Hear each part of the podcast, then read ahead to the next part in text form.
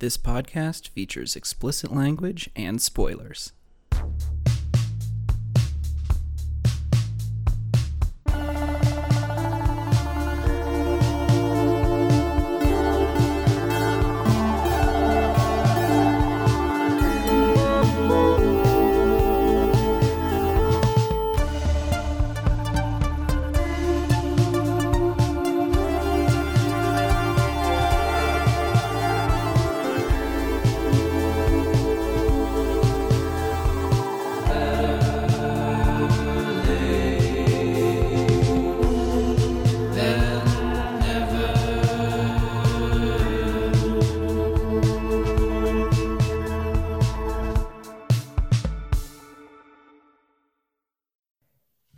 Hello, and welcome to Better Late Than Never. This is our October based Halloween Fright Fest, sponsored by Macy's. this week, I am joined by Justin and Ben, and we are going to be continuing our homage to the world's most famous Mainer, Stephen King. Last time we did Pet Sematary. This time we're doing a slightly more high profile movie, and that is The Shining, a film that my guests have seen, but I have not. So I will be the guinea pig this time around. So, will the movie live up to the hype? We'll have to find out and see. Justin and Ben, welcome to the show. Thanks, Dave. Heyo. And happy Halloween. Happy decorative gourd season. Whoa, nothing more terrifying than the orange gourd. Can you eat them? Can you not?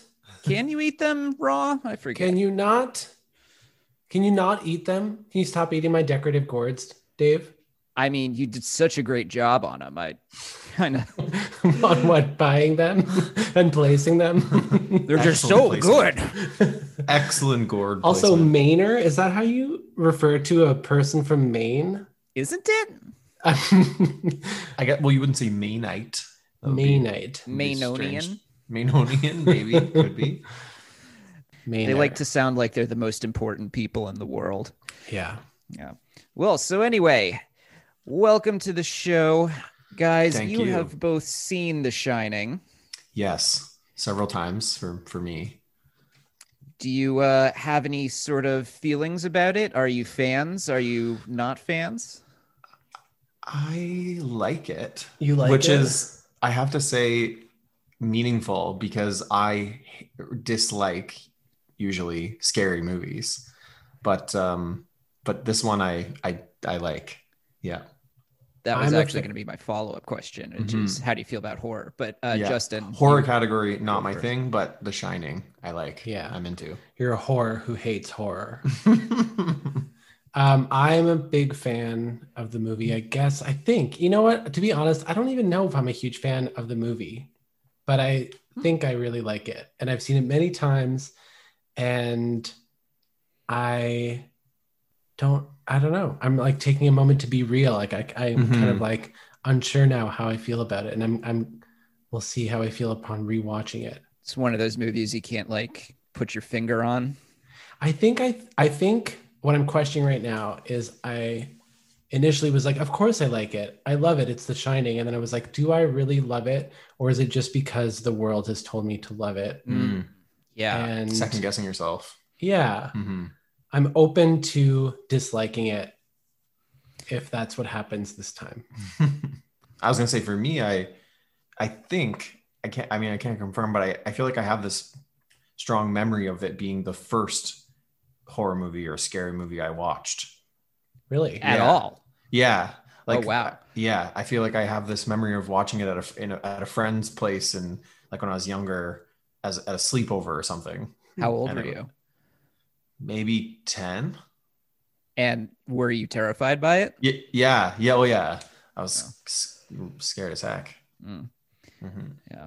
Well, see, I'm at this point pretty hard to scare. And given Mhm. that this movie is pretty old, and also we'll get into it, but I think I know basically what's going to happen. I don't think it's going to scare me too much, but I am wondering if I'll still think it's a good film because, you know, it's like what you said, Justin. The reputation of it is so high. It's one of those films where everybody's telling me I should, that you should like this movie. I mean, it's kind of the movie for your podcast because that's the whole thing, right? It's Yeah. like when people are like, I can't believe you've never seen. the reason why I'm the guinea pig for this one is because so I knew I was doing Pet Sematary and I thought it'd be great to just do a Stephen King theme for the whole the whole month. And I thought The Shining is a great film to be the follow-up. And then I just could not find another person who hadn't seen The Shining. Everyone has seen it except for me. I'm the I appear to be the only one. It is a weird movie for you not to have seen, for you specifically. Have you done a podcast before where both you and the guest hadn't seen a movie? Has that happened? Yeah, I've I've done Oh. them where neither of us have seen it. I've done them where I'm the only one. Okay. Uh, so it's I- kind of all I- directions. Yeah, I think every combination at this Yeah. point has been done. I should say too, full dis- like when you told me, Justin, that we were going to be watching The Shining because Dave hadn't seen it, I had that exact reaction where I was like, "Really? That's you know." He I actually was, I was like, "Unbelievable." he spat on the ground. I was drinking at the time and I just spit it, you know, all over. He was disgusted. and then he cursed your name. punched a mirror. Um, the reason, though, is I was going to save it for later, but why not just go into it right now? The reason I haven't seen it is because I feel like I've already seen it. So I've seen so many parodies of it. You know, like there's the Simpsons, have done a Simpsons, riff on it oh yeah. and you know, God knows how many other things have done it. And also, uh, you know, it's in so many clip shows. There are clips from it, and you know, you can also just sort of catch it on TV while flipping channels. That I, I sort of feel like I'll bet that I've seen every single minute of The Shining just out of order. So there's no part of it I haven't seen. I just haven't seen it chronologically from beginning to end. Uh-huh. Yeah. So in some ways, I feel like this is even a pointless endeavor. I've seen The Shining. I just haven't seen it correctly. right. But do you know? Okay, so obviously there's a, a few scenes that you know of that you've seen recreated or probably caught glimpses of. Oh yeah. Um, I mean, I can I can probably guess, but do you want to list them off really quickly? Because then I have a question that's kind of like, I think m- I- maybe more interesting. But I was going to add too that I think there are so many iconic scenes and lines from this movie that appear elsewhere. And I also feel like when you were saying that, Dave, I, I had this immediate thought of I feel like The Shining has reached a point where it's so kind of iconic and ref, um, easily referenced. It even appears in other movies, like you know, when you know in Twister when they're at the drive-in, Yeah. the movie on screen is and you only see it for a short period of time but you immediately know it's shining the shining Yeah, well, So it's because like it's, it's so iconic, you only it's have to show a second film. of it for people to know exactly what it is. exactly Yeah, of and course, of course, you would reference Twister. it's ben loves Twister. It's ben has oh my film. god, it's like my favorite movie. it really is so good Ben The has one- like a reverse gay crush on Sandra Bullock. no, isn't but it? she's not in that that's helen hunt oh, Helen. yeah Hunt. Yeah, not in get it that. right, Justin. i'm not denying look i'm not denying the reverse the reverse gay crush on sandra bullock but she's not in that movie I just think it's an amazing plot when the corporate sellout tornado hunters get their uh, comeuppance. yeah get their comeuppance oh my god. in really the most gruesome way too Okay, so as quickly as you can, list off all the scenes you Yeah. expect to Yeah. see. Well, with, you know, catchphrases and all. Um, I, can I recite the whole movie?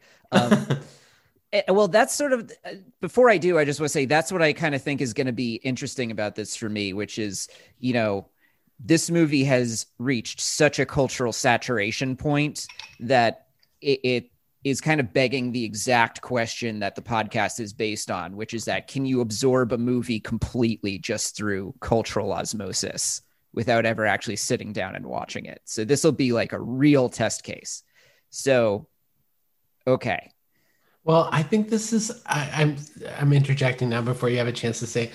I think this is such an interesting movie to to discuss this with because it's so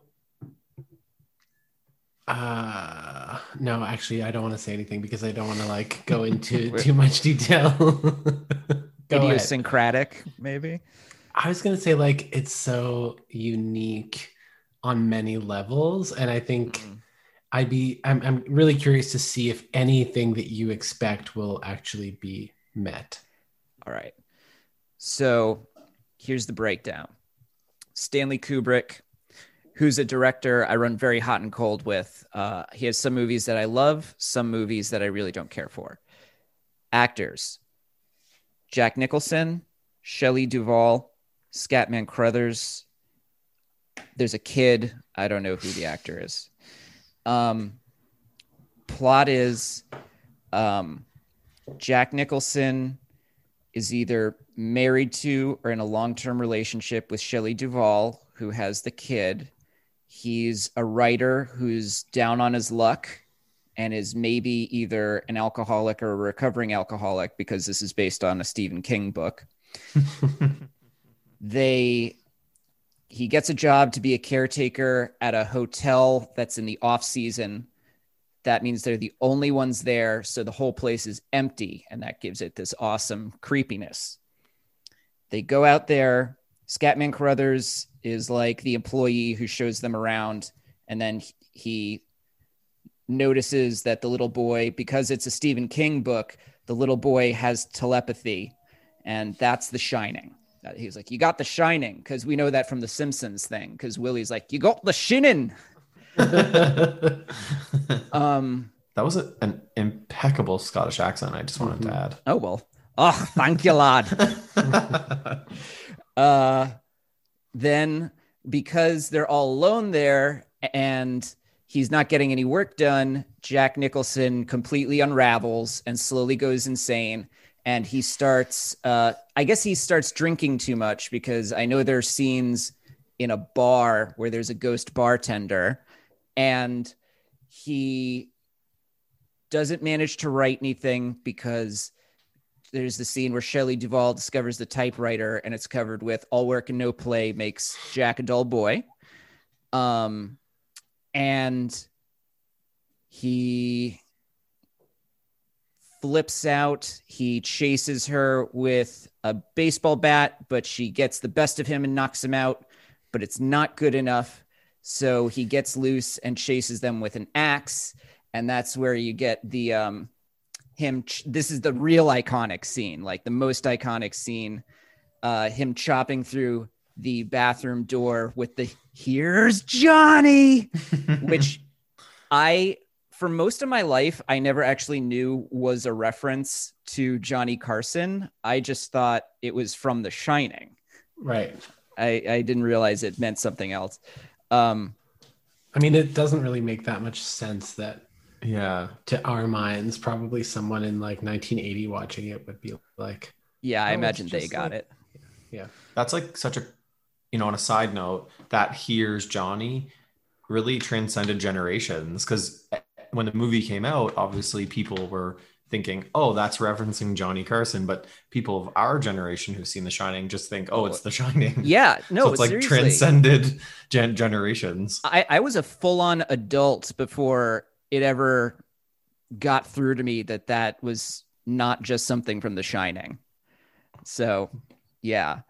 Um little uh little Billy or whatever uh Danny, I forget Danny, boy's name is Danny, I think. Um he uses The Shining to bring Scatman Crothers back, but as we know from what happened to Willie, he just gets axed in the back and killed.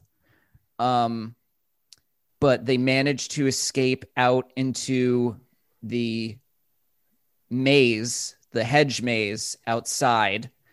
Um, and it's a blizzard, and they lose him in the hedge maze, and he freezes to death, just like Randy at the end of that South Park episode.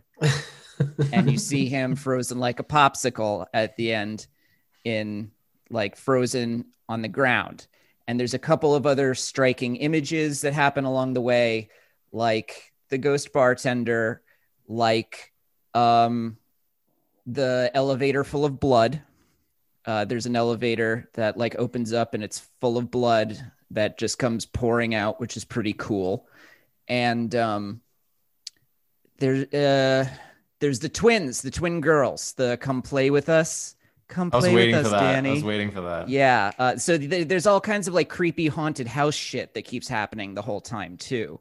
Um, and that actually was something that I did catch when I was younger on TV that scared the crap out of me when I was growing up. The twin oh girls. yeah. Oh, the scared me childhood experience. So bad. That childhood scary. experience of like glimpsing a quick scene from a horror movie on TV Right. and then looking away somehow I think has more of a scarring effect than Mhm. actually watching a whole movie. Yeah. You know what that happened to me with was um Child's Play, the Chucky movie. Oh shit. Yeah, that little doll, man. I had I, I never watched Chucky. I forget which I don't even well, know which movie it because was. it scared me so bad. I remember walking through my grandparents' kitchen and the TV was on and it was a horror movie and I just saw like hands coming out of the ground one Zombie after the movie? other. Yeah, it was zombie a zombie movie, movie, yeah. or something and like I that scarred me for a long time. For me, it was this movie and The Exorcist. The Exorcist. Those were the two Oh. that did it for me as a kid. I was Yeah. terrified. Yeah, I had to wait till high school before I could handle The Exorcist. But that's all I got for The Shining. But I think I I think I got it. I'm pretty yeah, sure. I'm- the more accurate detail you uncover, the more I don't un- understand why, but it made me angry. Like, why do you know all of this?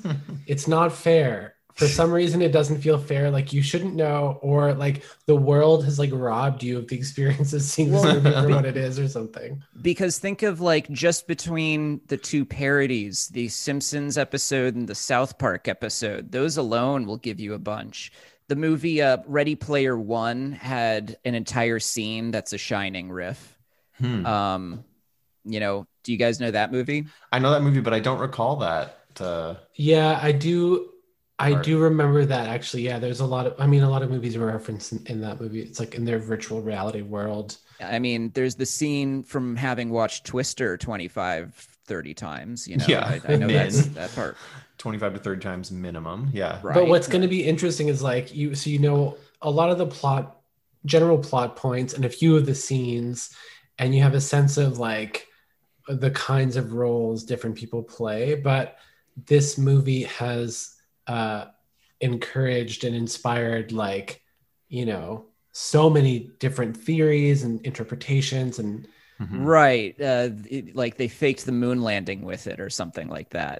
Well, Uh, I guess yeah. There's there's some Stanley Kubrick is wrapped into this one conspiracy theory that Mhm. I'm surprised to hear that you're like hot and cold as Stanley Kubrick. Mhm. Really?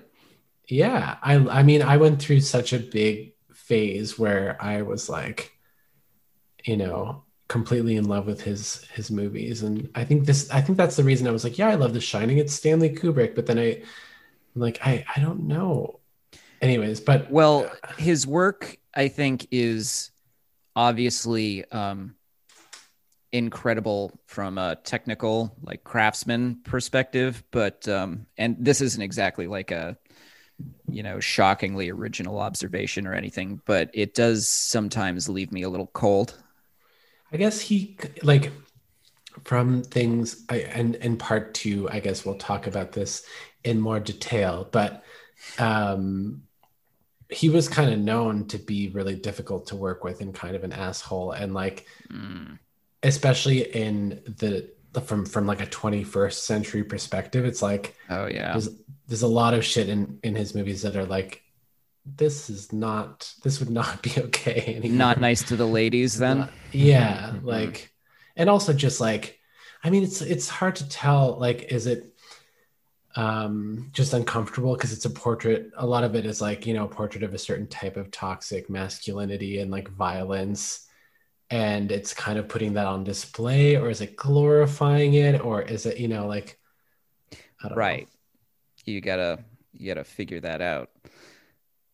I uh, did really enjoy your kind of narrative, Dave, of like stringing together the scenes you've seen all- through the years and then, you know, stringing those into a movie narrative. That was really Well- entertaining. I was trying to guess the chronology. Yeah, I love it. like you know this feels like it would build to this to that to this and and of course you know the the episodes of par- the parody episodes help too Yeah, so definitely. can remember where the high points are but okay is there anything i'm forgetting that i feel like i need to get down as a prediction or do you guys have any um any questions I do. Where do you. Yeah. where do you think this movie was filmed?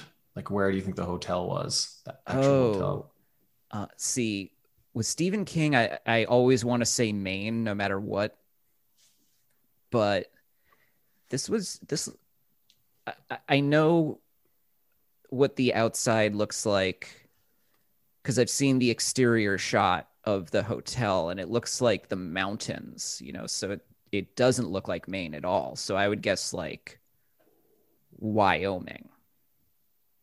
Sort of Wyoming. like the Rockies. yeah. Yeah. Yeah, yeah.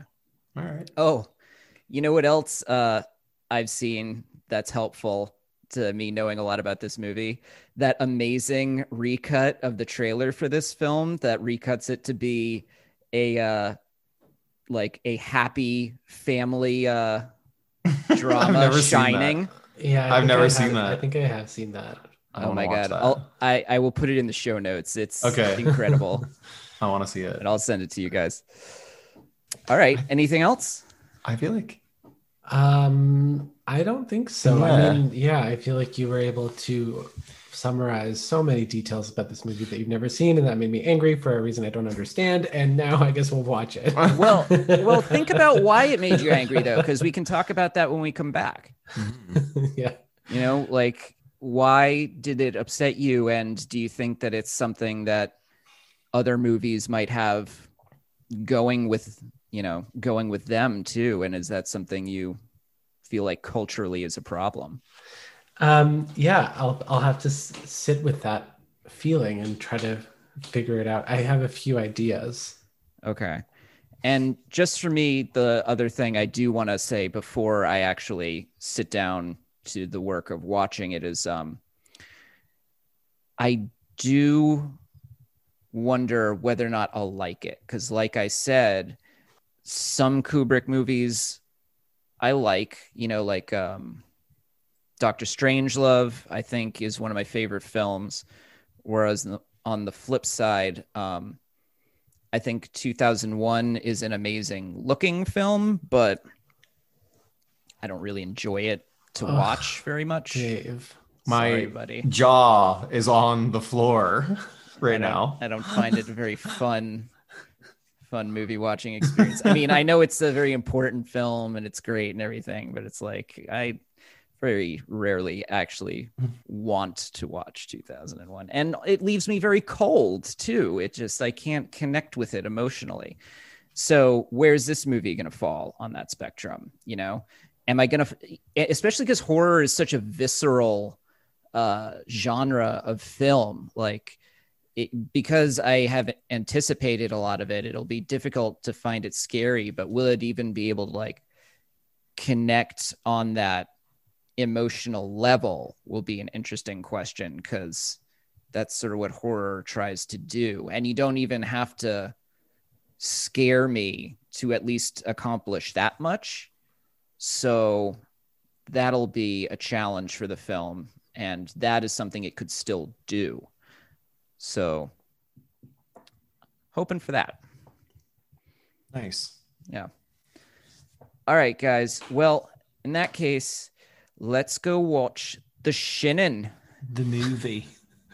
I can't wait to watch The Shinning. This is gonna be good. Ugh, you got The Shinning. It's a great day for shinning. A great day for a Shinin. This is the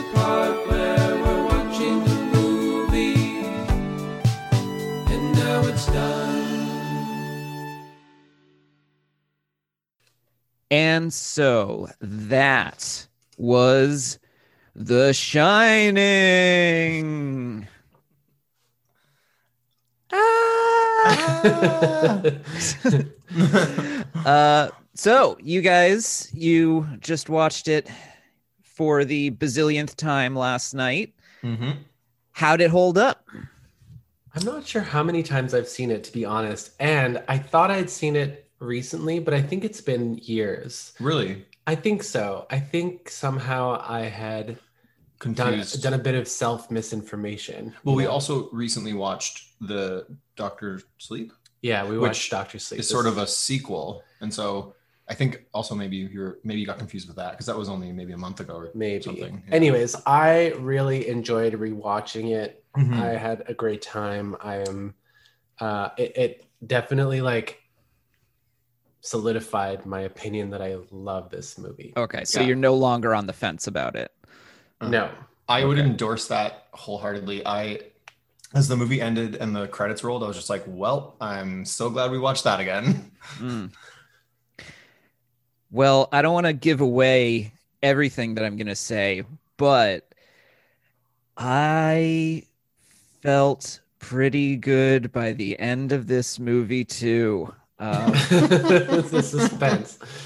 yeah. Uh, it, it was quite good, even having had a lot of my uh, predictions turned out to, turning out to be true uh, there were a lot of things about it that still were really great. You know, Yeah. Sometimes it's not about necessarily being surprised by the plot. It's more about seeing the execution of it, Yeah, You And know, and maybe- ha- yeah, just being surprised by the details. You know, I have to say, I think, okay, like the, you know, yeah, yesterday or when we talked, should we pretend that it was earlier today for the sake of the podcast? no, we, it's not the first time that we've done it over multiple days. You can, yesterday night. Oh my god, I've spilled the we ruined it. you've Um, ruined it. Yeah. Okay. So when we when we spoke yesterday, You got so mad. I was so yeah, mad. you were livid. I do think I think disappointed would have been a better word. I think I'm not mad. I'm just disappointed. I, I'm just Mhm, disappointed in you. Uh, I thought about it afterwards, and I think the reason I felt that way is because you know when you like love something and then you want to show it to somebody else and you're excited for them to experience it. oh yeah. And even though I was on the fence about whether I liked it or not, I knew, you know, it's I'm, I was not on the fence about the fact that this is like a culturally significant film, and I felt disappointed that you were not going to be able to have the the full experience of going into it blindly. But then, surprisingly, rewatching it, knowing that you had sort of spelled out all the plot points, allowed me to focus on everything beyond the plot, and I think I enjoyed it even more with that in mind. Hmm. Yeah, I sort of had the same experience. I think I know what you're talking about too, where you introduce people to stuff and you want to get the vicarious thrill of their discovery of it for the first time. It's And like you no watching it wants- for the first time again. And no one wants to be in that position of like watching someone while someone's watching them watch it. Right. no But, one likes it. you know. it's not good for anyone. That No. equation. but still, like, you know, if you've seen a lot of stuff, the only way you can get thrills anymore is to vulture it off of virgins, you know? so what about like what you Oh, got to do. plot? You know, I guess plot points or scenes you were aware of prior aside. What? How did those stand up once seeing them in the context of the movie? So the ones that I knew about, Yeah, like the ones that you had maybe Yeah. prior seen or prior knowledge of. You know, how how did those kind of stand up Well, when that's you saw the them thing, in the, in the movie in the the- context? they wound up being executed to a point where uh mostly i mean there were a couple of parts that i could criticize and i'll i'll point them out when we come but for the most part the way the movie was made was strong enough where it really didn't matter that i would know what was coming or if i'd seen a clip of it before or anything like that. It just was still so good. Either like the acting was so good or a particular shot was so interesting. All sorts of stuff was Nice. there for me to pick up on or enjoy or think about that it was there was just enough of a, a feast for me to to dine on in this movie that the one thing wasn't everything so there was enough to enjoy despite all of that so it it held up That's exactly the word I was thinking of. Yeah. This movie's a real feast. Like Mhm. Yeah. visually, it's the the amount of specific choices that were made. Yeah. I have- yeah. I have a specific thing for that. When you're talking about choices, it was, I had a sense that this was going to be the case right away from the moment it started because, um, let me pull up the note because I took, I took some notes on this. Um, it's at the very beginning, the, the opening shots when the car is Yeah. driving up to the hotel and it's, it's a cool shot and the it's got great. The spooky music really Yeah. sets a tone, right? So And- much so. It's a lonely road with this like yellow VW Beetle that stands out really clearly on the landscape. And then what happens is the credits start to come up, the the opening credits, and even the credits are done in a kind of weird, unusual way. It's like Mhm. these stark blue credits that kind of pop up and roll by. And that's a little strange and unsettling. And so I'm Mhm. like, man, they even thought about how they wanted to do the credits at the Mhm. beginning. You know, they put Mhm. some thought into that. So I felt like that was a good sign for the movie. Which, like, arguably, always, there's, I think, thought always has to go into those things, but the extent at which these things were thought of and the extent at which everything there's a there's a, a consistency in all the choices but every the sort of logic behind it almost seems like it's behind a veil like we don't really fully understand what he's trying to do but it has a really powerful effect Mhm. and it's very consistent Sometimes, yeah. I, I'm not sure I got everything. There are a couple things though that I think I did understand, and well, just from a like technical standpoint, and I thought were very smart. But I guess we'll get into that. Um, catchphrase. of the I just want to, before we move on, I want to say I love the opening scene of this movie. It's like one of my favorite opening scenes of any movie I've ever seen. It draws you in Yeah. so effectively. It's mesmerizing. it was one of those situations where I wasn't sure if it was the opening scene or if it was going to be the production company logo. true, true. Uh, The first, like, as it goes over the lake and there's like the center little island. Right. I Yeah, like, totally. What is You it? were expecting it to kind of freeze and be Like, like, or motion picture. Turn into like a graphic or with a little. yeah, exactly. Suddenly become like a painting. yep. That'd be a typical one. yeah. A boy fishes into the lake. Dreamscape Productions. so true. All right. Um, so I didn't do a ton of background on this, but to get it out there, we all know that this is based on a book, right? yeah, Yep. based on a book by Haven't read the book. by Stephen King. Stephen King wrote The Shining. I have not read it either. For the last episode, we read Pet Sematary, but I didn't have time to do it for this one. Sorry. You know, I was thinking also about the directorial choices that allowed for the way this was translated into a movie, knowing that like how you know so many Stephen King books and novellas and whatever have been turned into movies and TV shows and the quality varies greatly from one to the next. Yep. Uh, some are fantastic, some are terrible. Some But are this knockers. this one stands out uh, in a way. I think keeping that whole like body of work of the As like a genre. as, as a genre, Yeah, like the really, yeah. book to screen Stephen King adaptations, um, it really highlights, I think, the strength of Stanley Kubrick's Mhm. directorial Yeah. efforts and. Uh, yeah, Oh yeah. Well, speaking of Kubrick, uh, let's dive into him a little bit because I know I shocked and appalled you guys last night by saying that 2001 wasn't my favorite movie of all time. Um, what uh, do you guys think of him in general? Do you have some particular favorites or least favorites from his work? What do you think of Mr. Kubrick? I mean, I I would say in general, I really like his movies. I have I found that I've always really loved watching his movies. Um, I think The Shining's like one of my favorites, which is a lot for me to say almost because I I don't use I don't really like horror movies, but Hmm. um, I love that I loved The Shining, and I I mean I like others as well. Like Doctor Strangelove is great, a classic. Yeah. Um, I I will go on record and say that I love 2001: A Space Odyssey. You've I'm never not been saying Ben, I you- don't like it. To be Dave doesn't like it. yeah, Ben, you've never it. seen Full Metal Jacket, right? No, that one I've never seen. I liked Eyes Wide Shut even, although I know that one didn't get the most positive Yeah, reviews. it's- And that wasn't that his last one, right? yeah. Yeah, Yeah. okay. Wait, I like that one too. Dave, do you like? We watched Full Metal Jacket a lot in high school. You like So- that one. I I broke it down like this. So the ones that I really like are Doctor Strangelove, Paths of Glory, and now The Shining. Oh, spoiler alert. Mhm. Um, and then Full Metal Jacket is broken into two parts. I would include part one of Full Metal Jacket here in the I really like it section. Then there's the second section, which is the ones of his that I really respect, but I don't love them personally.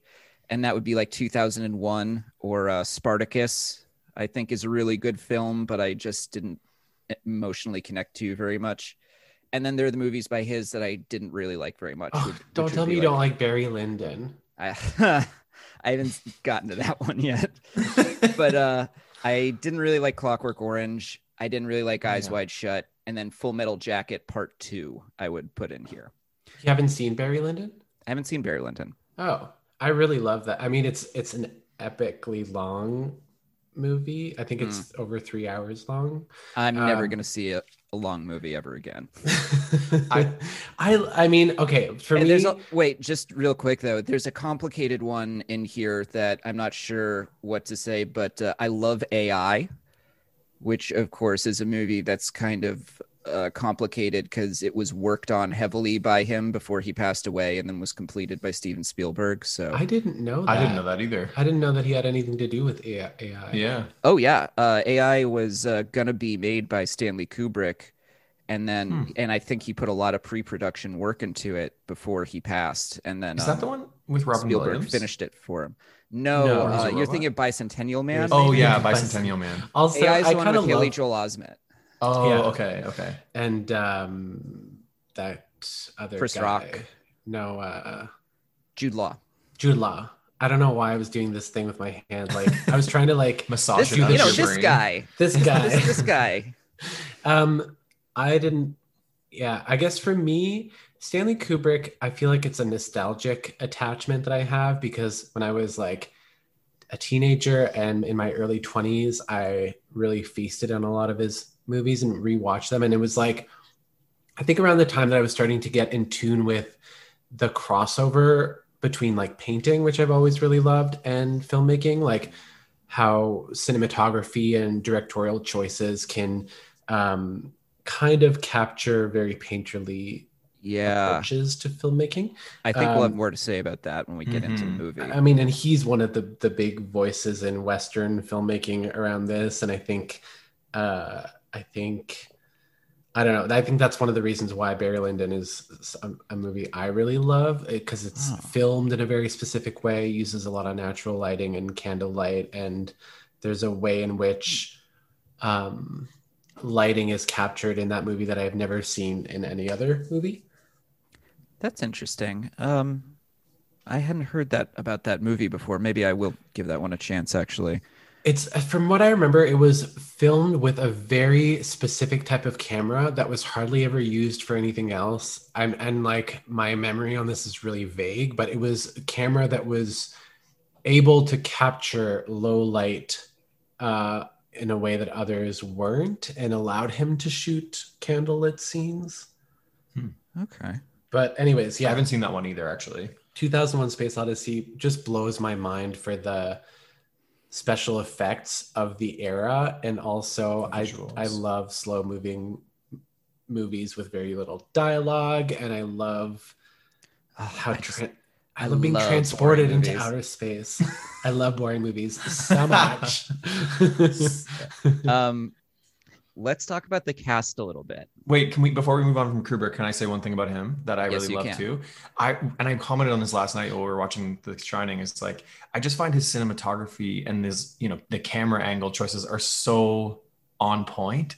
Like they often I I feel make the scene or make, you know, what you're seeing. And I know that's, you know, maybe a bit like naive to say for a movie obviously that's the case but i do think like there are several moments of the shining especially where the ca- where the camera is placed in the scene is is it just really makes it. One of them that stands out for me is when um uh shelley what's her last shelley Duvall duvall puts jack nicholson in the free in the storage area where the food is and she you know locks the door and and he he he gets up and he starts yelling at her outside. And the camera is like Is from below at him. yeah from below up at kind of his chin. And he's got his Yeah. arms on the door and he's yelling. And it th- that angle just makes that scene. It makes it so much more scary so much more you know aggressive. I don't know. So I that's actually, one um, definitely.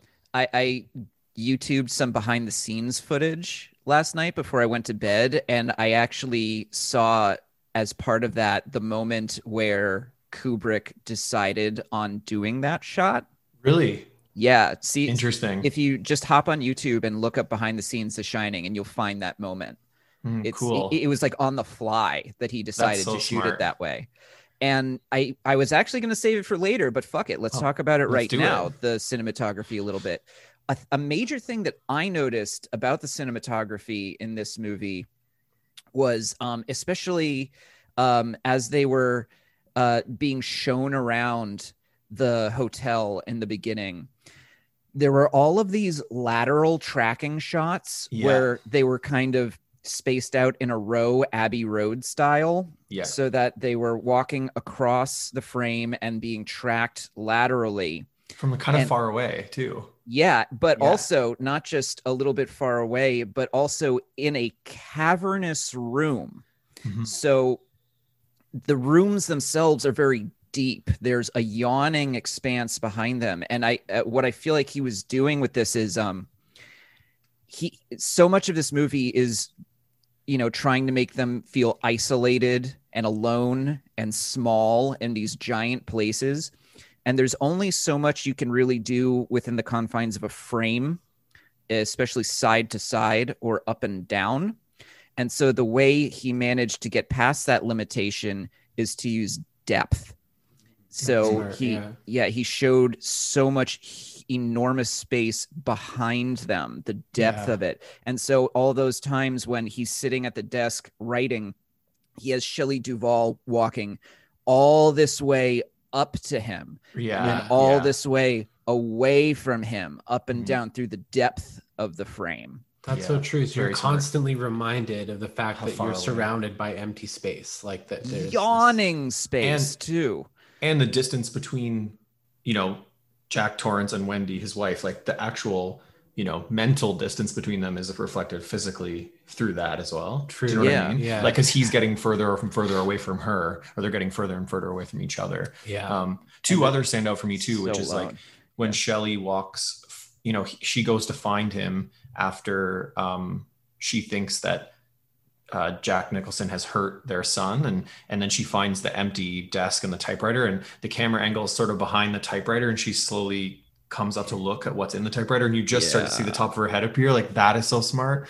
Um, and the other one is when he's you know swinging the axe at the, at the doors, uh, and the camera's following the axe. Do you know what I mean? So like as the axe goes back, the camera actually follows the axe going back, and then as the hits the door, it follow it goes really fast and hits the door. So you almost get the sense of the viewer of like this swinging axe by the camera. Well, that brings up actually one last thing, which is um another thing that we have happen in this movie is in order to um add to all the stuff that we've already been talking about, like how alone and isolated everybody is, and to add to the fact that the hotel itself is kind of like a maze. You know, you've Yeah. got the hedge maze, but the hotel itself is kind of like a maze too. Um, the camera follows everybody a lot, like from either from behind or kind of like sort of following from the front and like Mhm. taking all these turns with people and everything.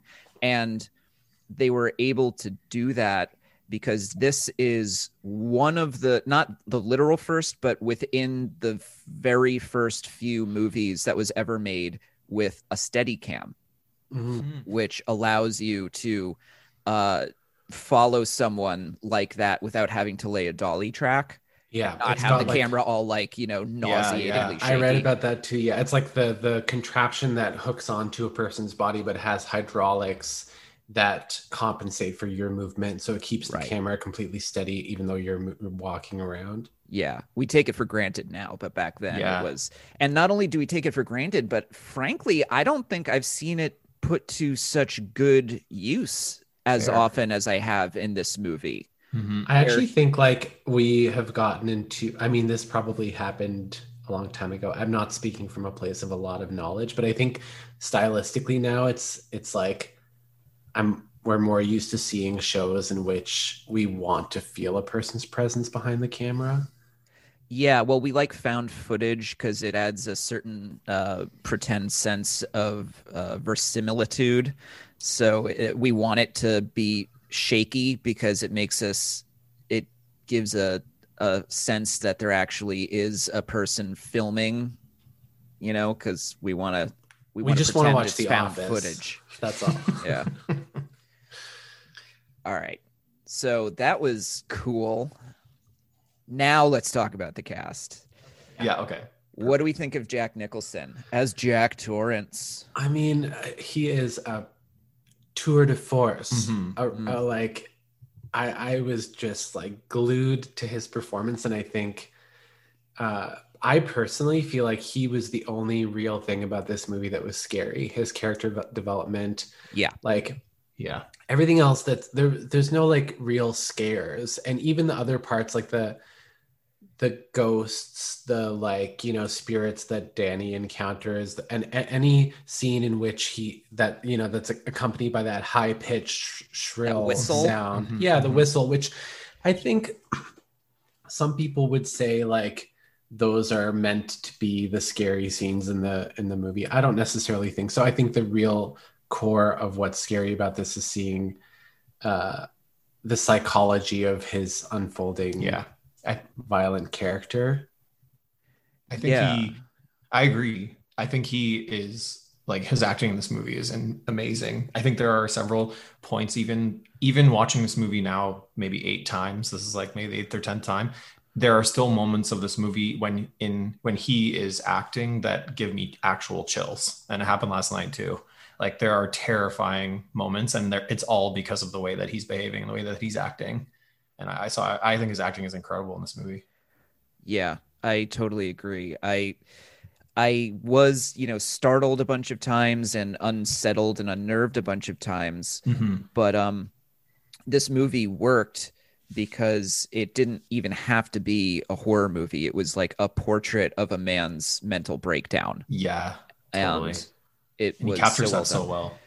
and I, honestly like i think there's the way in which certain aspects of it like this is kind of like do i want to say this i feel like there's certain aspects of it that are like relatable almost where i'm like A hundred percent. right it's like like watching especially watching him like in the creative process like getting a bit too wrapped up in uh, the idea that if he's undisturbed he could do something great but then the moment somebody comes and breaks his concentration he kind of like loses it and i feel like everybody can sort of relate to that Oh yeah. easily blaming somebody else for your own like downfall or no that's why it's so amazing is because it really is relatable like uh, i i had um so he's it's relatable in that part i had it where it's not just if you're a creative type although that's the angle they're going on this where um sh- she keeps coming in with this chipper like how's the writing going today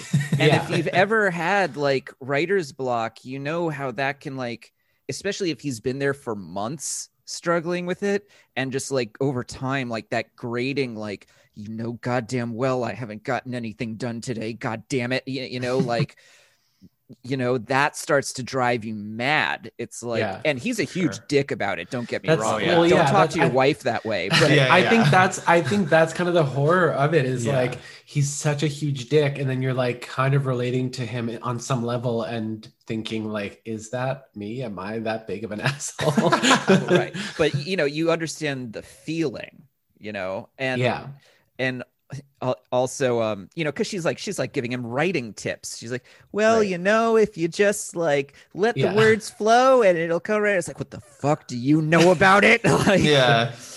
and Yeah. also but also the other thing about it is that he's an alcoholic. Right. You know he's stuck in this no- place. There's no alcohol there. Like I, so let's this is a detour. I think we're just going to play this one messy because it, it lends itself to that I mean there's so, much to talk about. I know, feel like this right? could go So- on for hours and hours Yeah. but let's just yeah. Let's just do it. So the job is to be the caretaker of the overlook hotel in the off season for five months. And jack torrance jack nicholson his wife wendy who is shelley duvall and their son danny who is played by danny lloyd who i have not seen in anything else as far as i know has anyone else seen danny lloyd in anything No. not that I know Not of. that I know mean, of, maybe yeah. I can look it up really quickly Yeah. Uh he was uh okay, but the point is this job no he's become a, an American farmer high school teacher okay. Well, this job, you know, you're you're out there all alone and you're completely cut off from like any source of this is pre-internet, like th- there's no entertainment, there's no mm-hmm. escape. There's like the TV with three channels, but you know, like of course it drives you mad. You know, you're mm-hmm. you're surrounded by the same two faces every single day.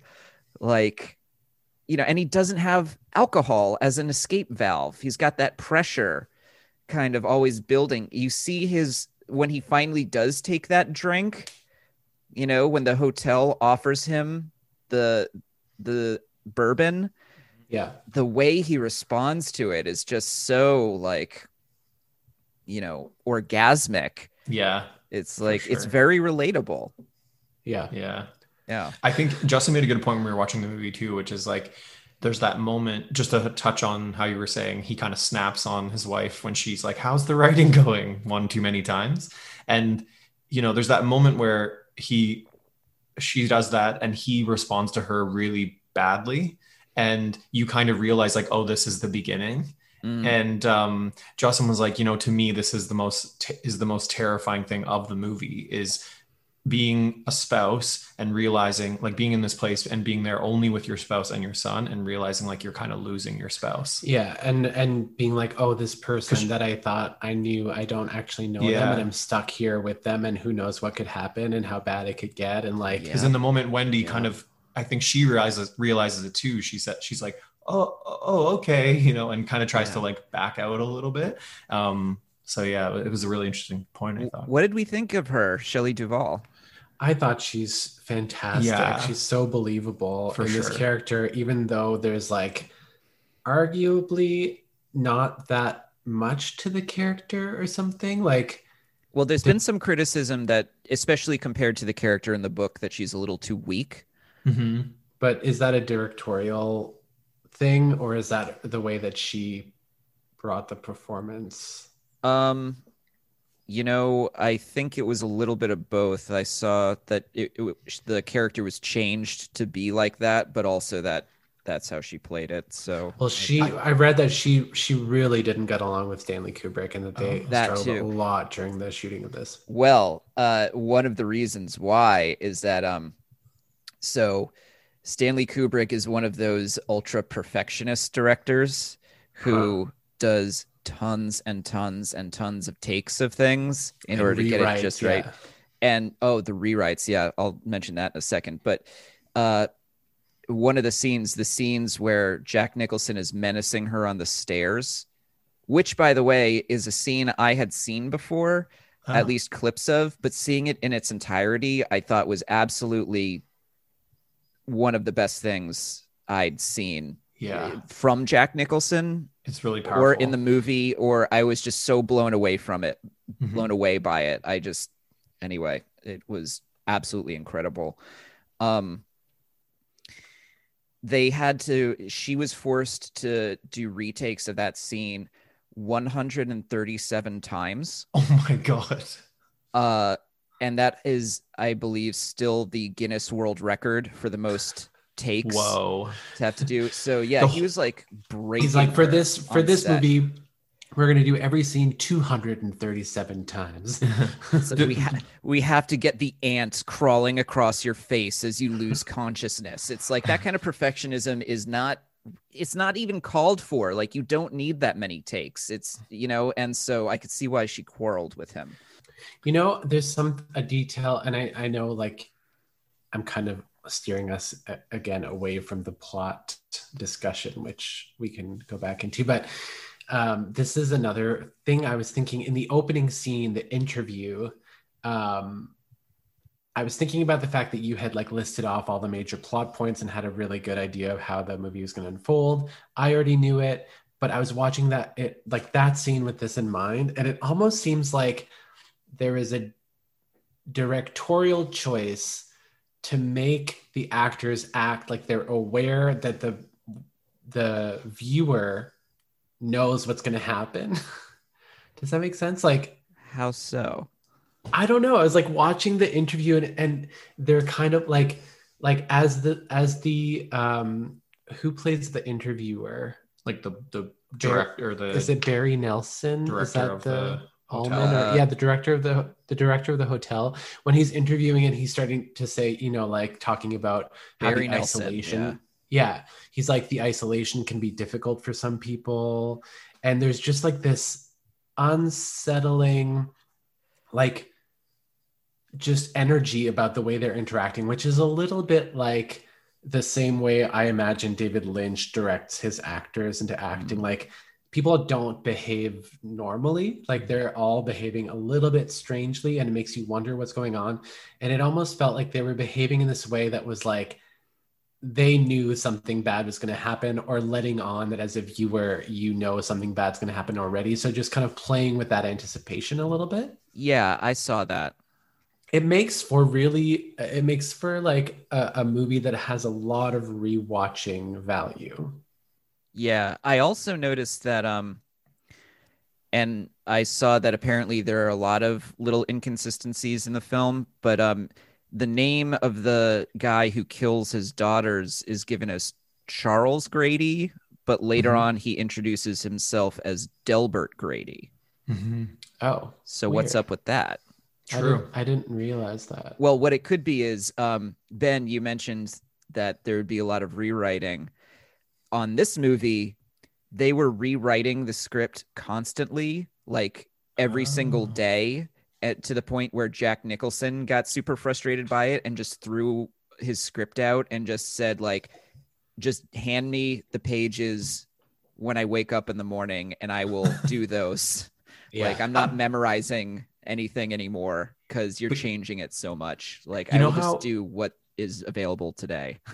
You know how um one on this point though, you know how like I feel like the message of not the message, but sort of one of the main points of the movie is that it seems like this caretaker is the story of the caretaker, you know, the murders, the the going crazy, you know, that seems to be your per- perpetuating thing over time. And so maybe like um Dilbert Dilbert Grady, is that what you said?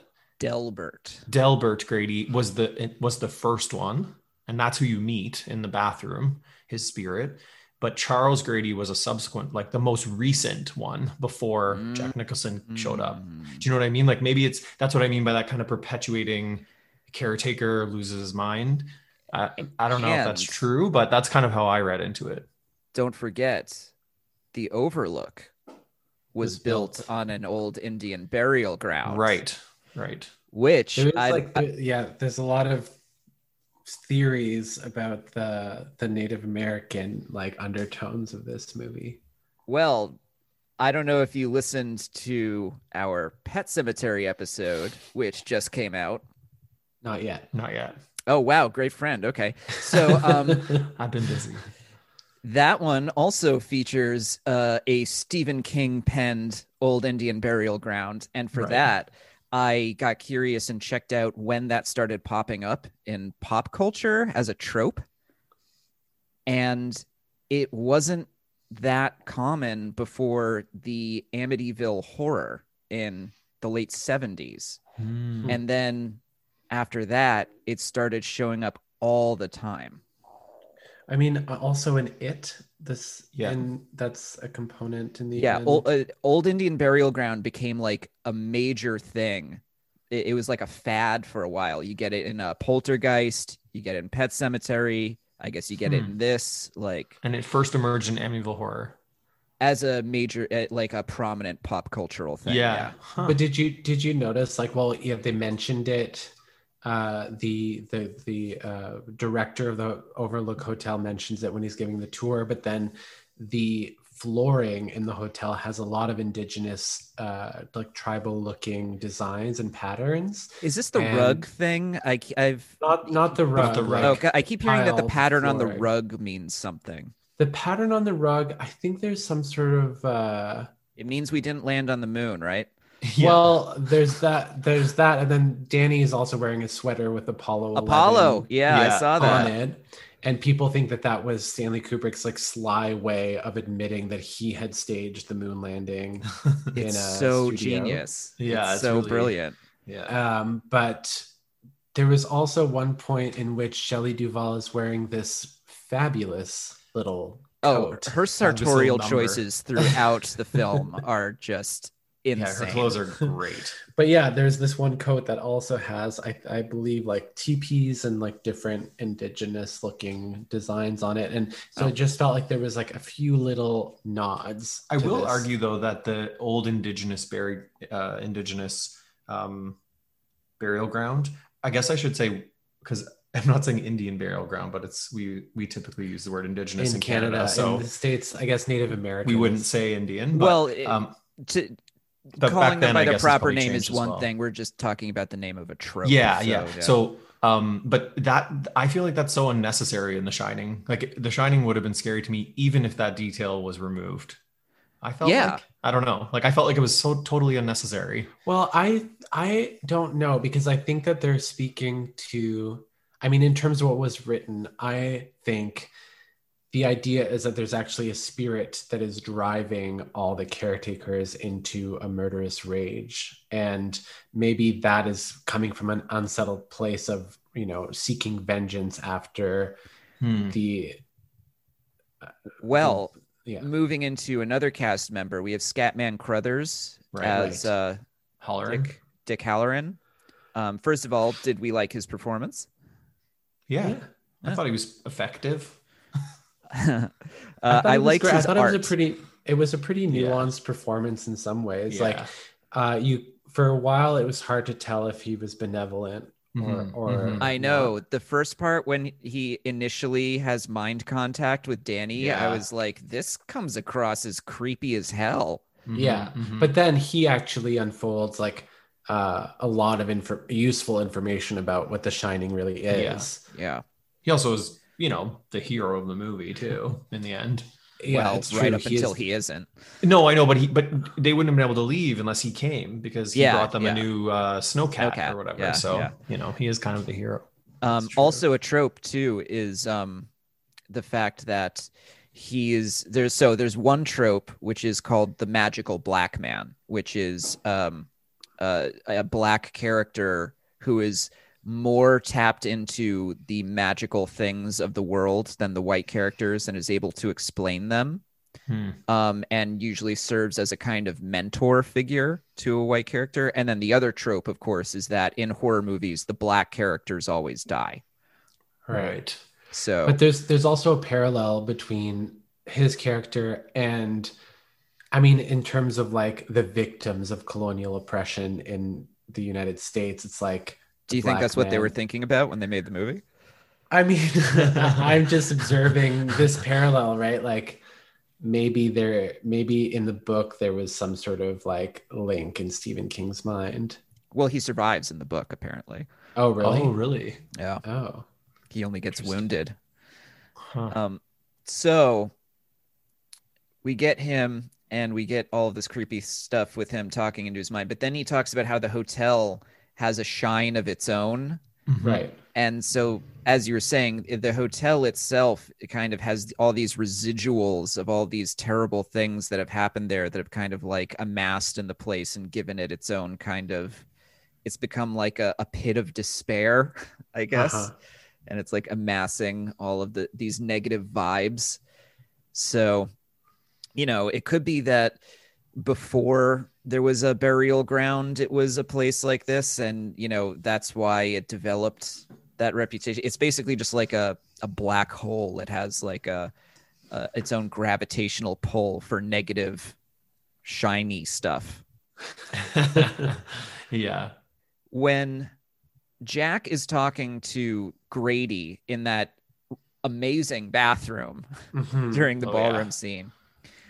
I take Grady to basically be like an avatar of the Overlook Hotel. And the, Grady drops the N word during that scene. Oh They yeah. bo- they Several times. And I, eh, first of all, I was taken a little aback by it. Yeah. But then I was also like, why would a hotel be racist?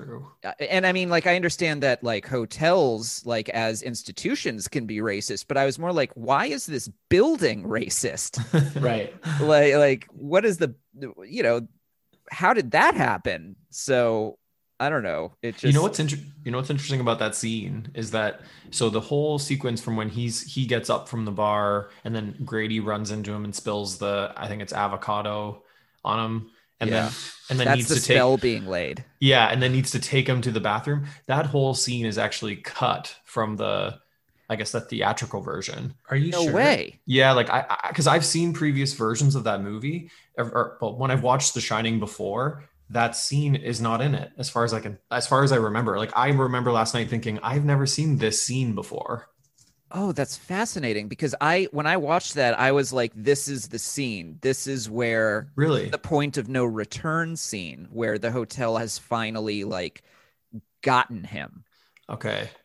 You know it's been working on him the whole time but this is the scene where it's finally got him under its spell. Yeah. I, yeah I was I I because I I definitely remember being like I do not remember the N word in this movie so I was a bit Huh. you know I was a bit surprised too oh interesting okay I don't know. I mean, I'm. I I'm- could be wrong though I'm but looking I, really quickly just to see. Uh, I don't think. I think there that scene is in both. Okay. Somehow I've never noticed it or what? I don't know. You can you can cut all this out if you want, Dave. Edit Well. I mean, maybe yeah. it's always an option for anything I, but um I had the same experience where I was like, I don't really remember this this particular scene.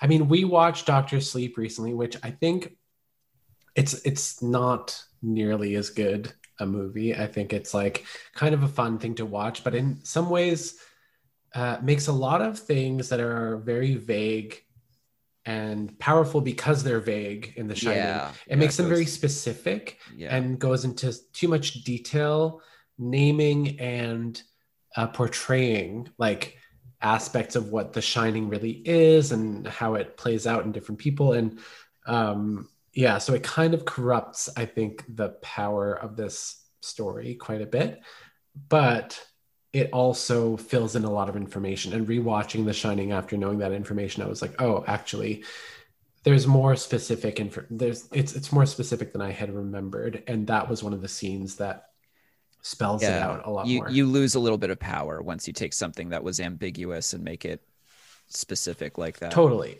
like look at the of prequel films in Star Wars. You know, it's like Right, you have the ex- yeah. Force, and then it's like, well, you see, the midichlorians are these things in your cells that you know. It's like, oh, okay, yeah although i it, it's like i think just looking at the lore and conspiracy theories and interpretations of the shining and how varied they are and how wild they have gotten i mean that is testament to the power of keeping things vague in a specific way yeah. So, I had a few questions that. Speaking of keeping things vague in a specific way, I had a few questions that I think I'd like to have resolved. um, number one, So there's this amazing scene of Danny riding this tricycle through. wheel. there- Oh yeah. it- you're right. Um, and there's multiple scenes of it, in fact, Mhm, but mhm. one of them has this awesome part where he's alternating on the floor to the Yeah. carpet to the floor of the carpet, and there's this The great sound. sound, design. yeah. So great. Um, and it winds up having the two girls and the awesome like, "Come play with us, Danny." Like, y- Mhm. um, but he comes up onto room two three seven, and you know he knows he shouldn't go in there, and so I was just like, "Would you?" Be able to resist the temptation to go into room 237? I mean, I don't think so. That for the same reason that if I was in the Beast's castle, I would go to the West Wing. You know. if I was Belle, if I was Belle, and I just had to see the Beast.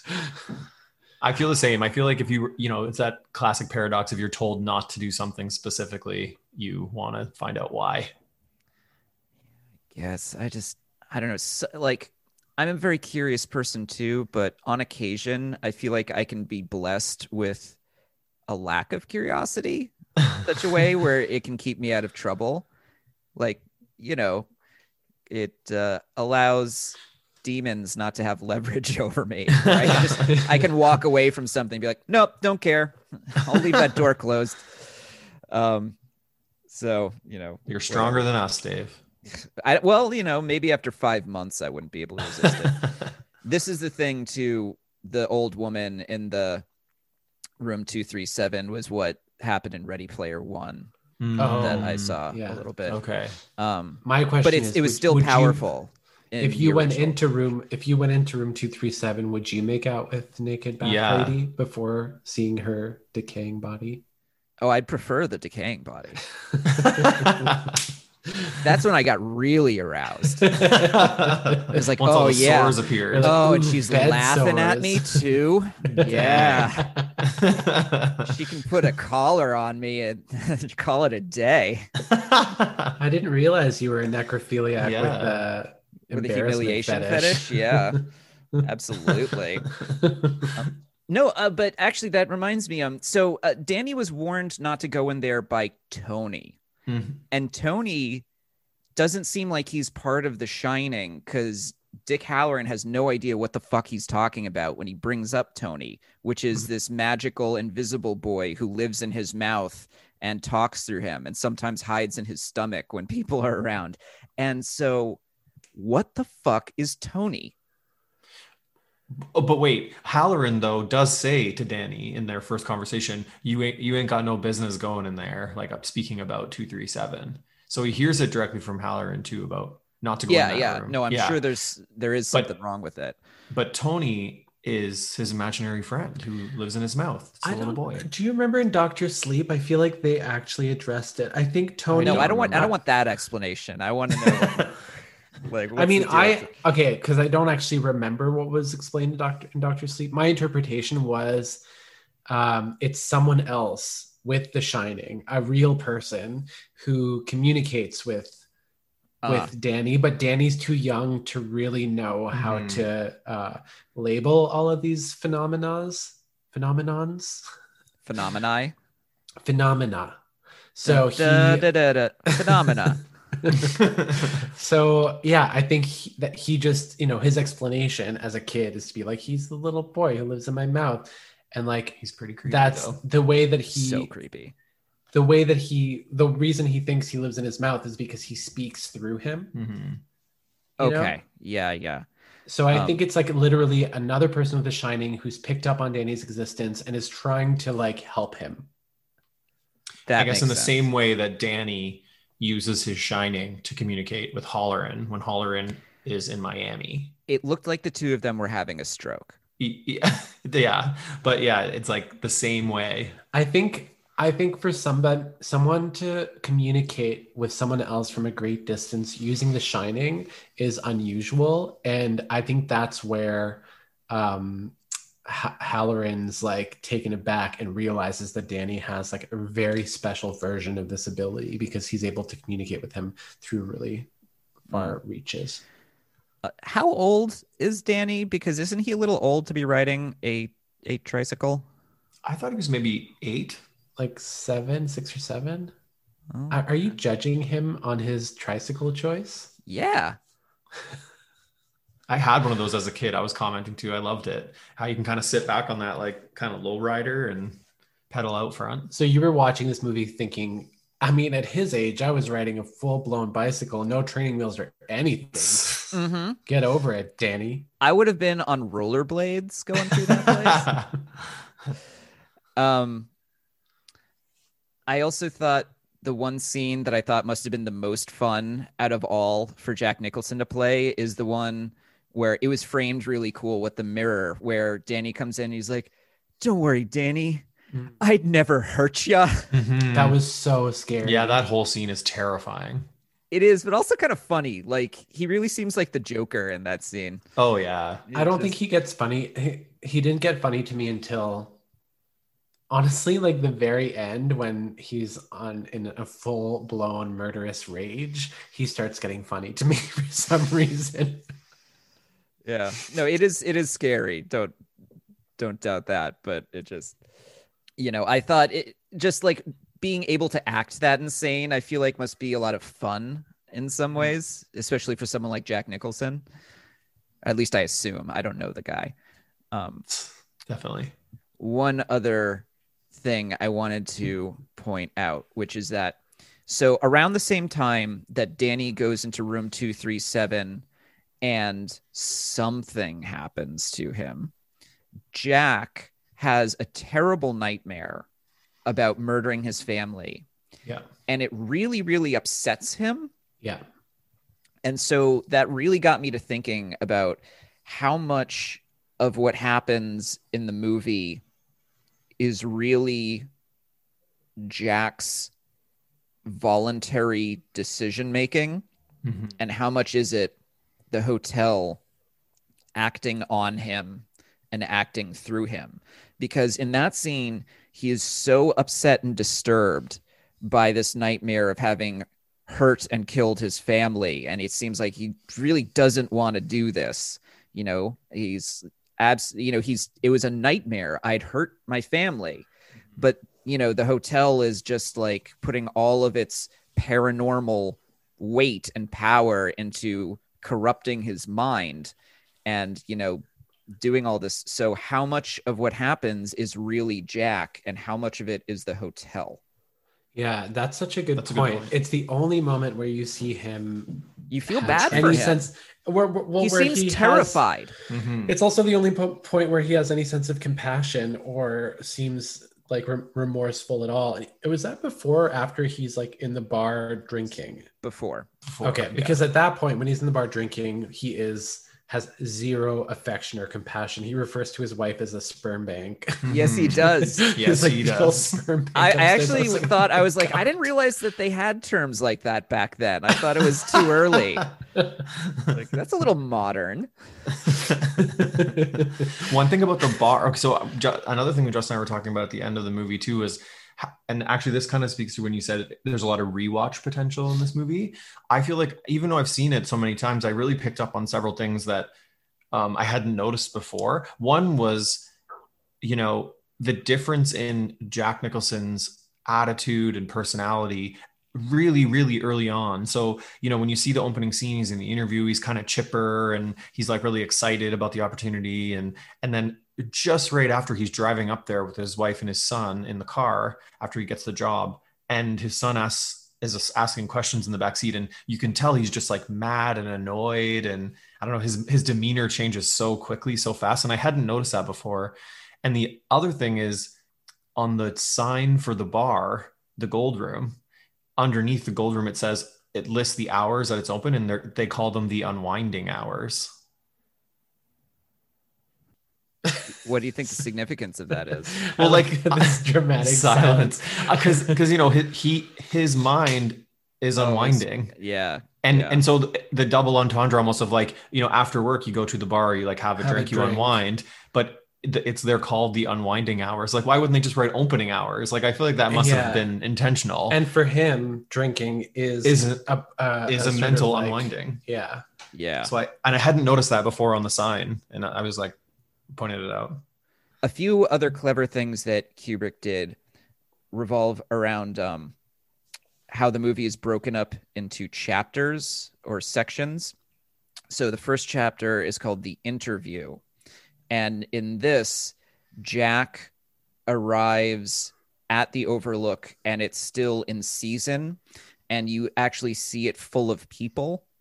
And this is good because by seeing it full, it helps you get a sense of it with people so that it seems more empty once it's not full of people anymore, Mhm, right? mhm.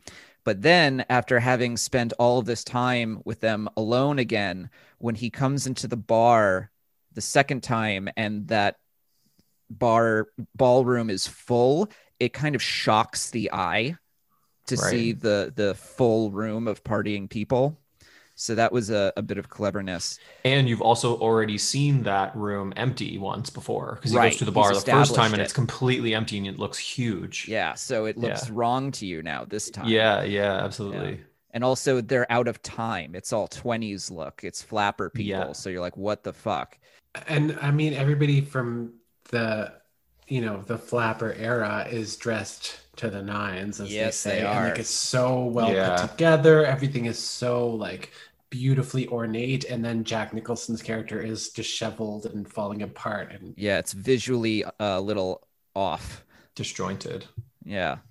The other cool thing is that um they make incredible use of smash cuts in this movie to the following chapters like multiple times someone will say something or something will happen and then it will smash cut yeah. to the next chapter. Like uh, Mhm. the first effective one I noticed was Shelley Duvall explaining the perfectly ordinary, nothing wrong, Yeah. totally something that happens every day incident where drunk dad broke little Jimmy's arm. Like, Dislocates his shoulder. yeah, he- our poor Danny's Yeah. Shoulders like could have happened to anybody. you Yeah. know? And then And it's it's like, like Monday. smash- yeah, exactly. I was just like, he, oh, that he was clever. says, does he use the exact same phrase when he recounts it to the bartender the first time he's in the bar? he he, he does downplays it for sure. He does He say something where he like minimizes it. Yeah. Yeah. He minimizes it. Yeah, I thought Just a that few was. little extra ounces of pressure. Yeah. That's why I was wondering if that bar scene happened like after they um after he wakes up from that that dream and he's like full of remorse and then he's like in the bar talking about like his wife so terribly and then talking about it you know this incident hurting his kid as if it was like not a big deal and it's like such a stark contrast Well, I think part of it is that he's starting to get drunk. And Right. so you're starting to get into drunk dad, abusive Yeah. dad, uh, Mhm. starting to apologize for hi- or just starting to justify himself dad. like his his little uh mental acrobatics to Right. defend himself yeah yeah, yeah. come to the surface include you know and she of course doesn't want to be seen as staying in an abusive relationship so she does the same thing with the doctor Mhm. Right. Um, Mhm. but the other cool thing about the um chapter titles is that as the movie goes on they start to speed up. So it starts with like one month later then it's like then it starts getting into days. It's like tuesday wednesday thursday and then it starts getting into hours. It's like Mhm. 8 a.m 4 p.m you know? Yeah. they just they progressively speed up. And so it kind of within you you start to like be like oh my god things are starting to really happen you know? Like uh, i thought that was and even if you didn't notice it on the surface subconsciously maybe you did you know what i forgot to mention that i totally knew about but didn't say in the predictions section red rum Oh right yeah. red rum I think I actually commented on that last night when we were watching. yeah I was like, I can't believe when we asked Dave, he didn't say he didn't mention the red rum. oh when i saw it i was so pissed i was yeah, like I oh think I did. it. I said that last night. That's funny. I thought it. I thought Red Rum showed up earlier in the movie, and like yesterday, I was kind of waiting for it, and I was like, "Oh wait, it Oh, doesn't yeah, actually no, happen until much later." near I thought it happened before they were even in the hotel. Like he was writing it on the wall at their house or something. i think in the simpsons thing it happens way earlier Right. I'm thinking of The Simpsons. one of my uh, favorite comedians named his dog rummy because it's short for red rum. Who's that? Anthony Jeselnik.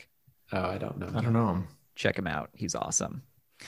And then I also just coming back to Tony, a question I had was well, not even a question. First of all, when you're a mom who's got a husband who's going crazy and you're afraid for your poor little boy, I imagine the thing you most want to hear him say is, He's not home right now, Mrs. Morris. yeah. That'll just really add to your sense of emotional cool. Yeah, you gotta you start to feel pretty sorry for Wendy um, around that time because you're like, she is literally alone. like everyone has checked out. Yeah, and that's that's what I'm wondering. Like, what the fuck? Where did Danny go? What's he doing? I just feel like Wendy got the shit end of the deal from the very Mm. beginning. Like she's she's like, "Oh, I have to move into this empty hotel for 5 months and even though my husband is hired as the caretaker, I'm the one taking care of everything." Like Yeah, I noticed that she's doing her all like the in a, work. in a boiler room, like in the operator's chamber, like communicating with the local Mhm. police officer and then like and he told the people they're gonna work. love it. Yeah. Yeah. Your wife and kids. Oh, they're, They're gonna, gonna love, love it. They're gonna love it. Your wife has a degree in engineering, right? Because she's gonna need it for this. like, She's like, oh yeah, she's an electrician. but uh, fucking like Tony, is, Danny isn't even the main character. Tony is running his body for damn near half this movie. right. yeah, it's Where true. is Danny? Scatman Carruthers is already on his way. Like, what? Mhm. What does he need to do at that point? Where'd he go? Good point. I I, I kind of took it as like Danny Danny as a kid feeling so scared that he almost like suppresses his mm. consciousness and it gets taken over by you know whoever Tony is whether it's like another person with the shine shining or and so that that's kind of how I I took it almost. I mean, I, What a thi- I feel pussy. like the child, the psycho. I think you know you could imagine a psychologist would be like, "Oh, he's living a traumatic event, so he's Mhm. regressing or shutting down to protect himself." But I think if you want to think about The Shining, bringing in this external person that really exists, maybe they are thinking this is not safe for Danny. I need to take over in order for him not to have to see this. it's also I feel like really interesting too because you think of Tony. I mean, Tony presents as like a sinister thing for most of the movie, and then Tony kind of ends up kind of like saving Wendy the and hero. Danny, right? Like Yeah. warning that Jack Nicholson was coming and get and so that they Red rum is a, an alarm. yeah, Yeah. exactly, exactly. I So it's mean- kind of interesting the switch. I thought I always thought Tony tried to save them from the very beginning. He was feeding these Oh, yeah. images of what we're going to happen. don't go to the they even went hotel. to Yeah, hotel. yeah. Yeah. And, yeah. He It was, is, like, it is a cool kind of switch with him. He Mhm. it's mostly the voice I know that makes him the seem finger. sinister. Yeah, yeah, yeah, yeah. Yeah, the, the finger is pretty weird. Do you know that in Doctor Sleep, uh, who plays Danny as a grown up? It's uh, Ewan McGregor, right? That's Yeah. right. Yeah. yeah, He's grown up Danny. Who I think also, if you look at his face, I think looks good as someone who would be Jack Nicholson's son. Yeah. Oh, yeah. That's a good No, I thought it was a good casting choice too. I'll say. Yeah. Well, so I'm starting to come to the end of my notes. I have here just again the all work and no play scene. Uh, Just what an incredible scene Oh, it yeah. is. Yeah, like That was really that is. was so scary too. The his music, like, oh. and and his performance and her performance are just I was riveted by Yeah. it. I thought it was amazing. Even having seen parts of it and knowing what was going to come. I also like that she gave him the bat. yeah. Yeah. The one thing I noted, I, I sort of, I, I guess I noticed it before, but I, it sort of somehow meant more or something, or seemed more um, scary to me this time was, you know, she's flipping through all of his pages where it's, you know, all it says is the that one iconic line, but the indentation and everything is written as if he's actually thinking he's writing like a story or a play like and I, I noticed that before but i hadn't thought it was so so creepy and so terrifying but as i saw it this time i was like that is insane It's got formatting. That- yeah yeah like I, i, think was that's actually a really important detail. so important yeah absolutely It, it, like yeah, it totally exposes the potential experience that he's having. as something disconnect, completely like, different. it's- Like, and also the build up to that scene, like seeing him writing and writing and writing Mhm. and feeling like he must be getting all this like progress made, and she wants to read it, and he's like, no, like you could tell that he's like, oh, dude, I don't want you to read it. Like, and you kind of relate to that because you're like, oh, it feels invasive. It's not for her to done. read. It's not done. Mhm. Yeah. And then when she does glimpse it, and it's like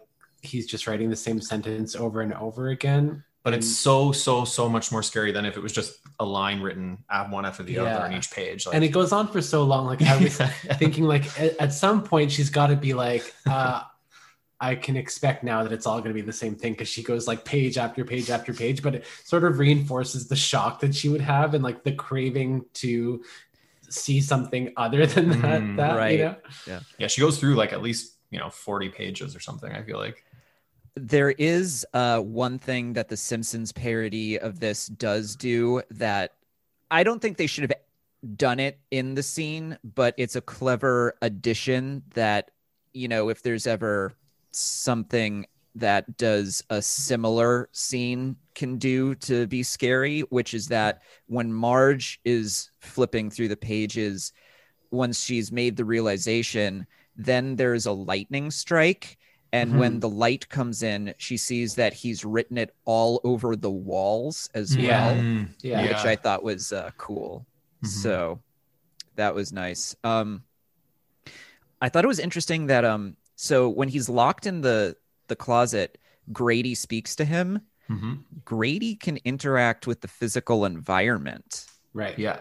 It, he Yeah. can he, open he doors. opens the door for yeah. him. Yeah. What's up with that? Well, we already know that because the old lady attacked Danny. oh, So well, I unless Danny actually did it himself, like the Right. Overlook put him in a trance or something. Right, right. I guess I guess maybe as like a a choice that's like a tool to show you that the It's real. It that it's real, yeah. Hmm. And I Um, mean the I guess Jack also encounters the old lady as we know, but he pretends that he didn't. And Yeah. it also that could still also just be a vision. True. Right.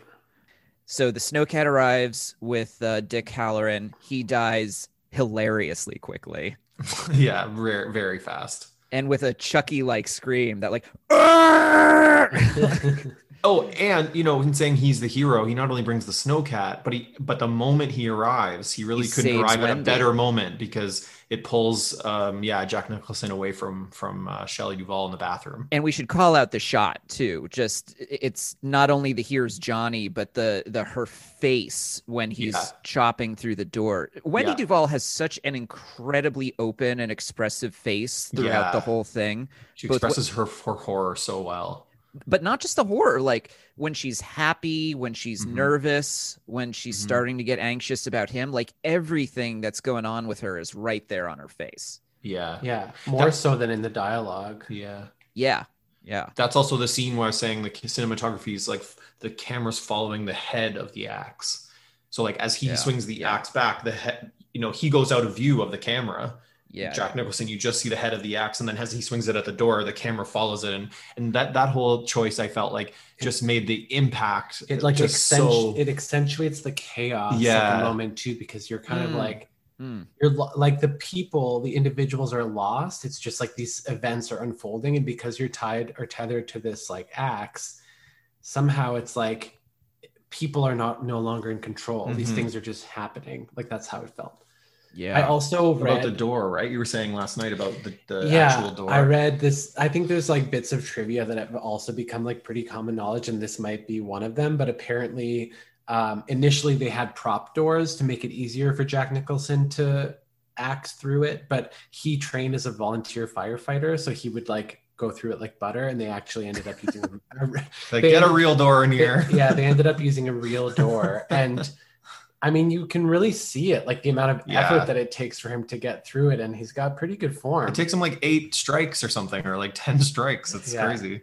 it also makes me respect jack nicholson more like good on you trained as a volunteer firefighter It- okay so we also get here the uh danny danny boy like from Yeah. the south park stanny boy yeah i'm coming but what i want to focus on is the furry blowjob oh yeah, what the fuck is happening there yeah. She's like, You remember when I? That's another scene. I was like, I do not remember seeing this scene. Like, I think that one might have been also been cut from theatrical. Wait, what? You know where the businessman's about? like being blown by like, and then he sits Oh, up and it's like a guy Yeah, in like a Yeah, okay. gopher. Is it like a gopher out- outfit? Whatever it is, he has one of those butt flaps that's undone. Yeah, Yeah.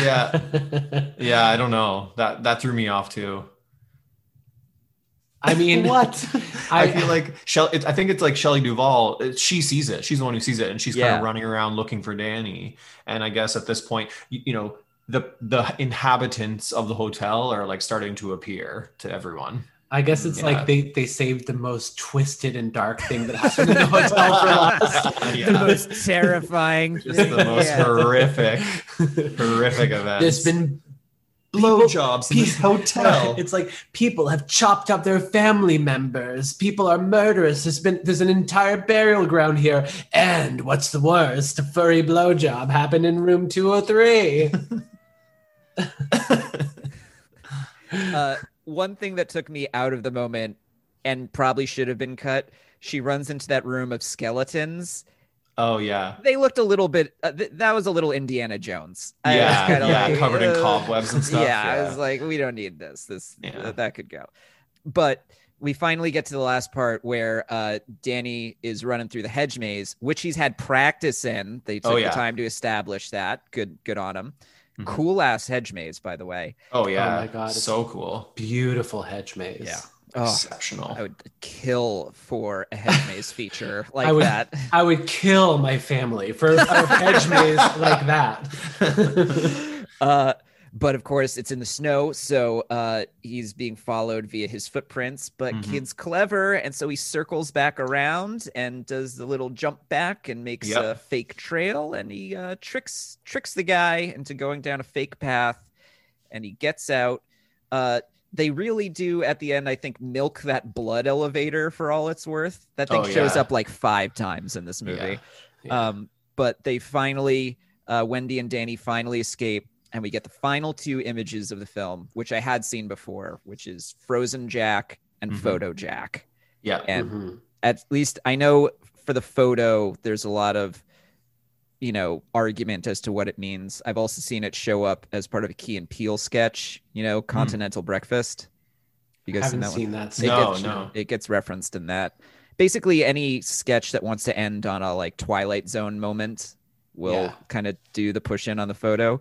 Uh, I have no idea what it means. I sort of feel like it means that like Jack is part of the hotel now.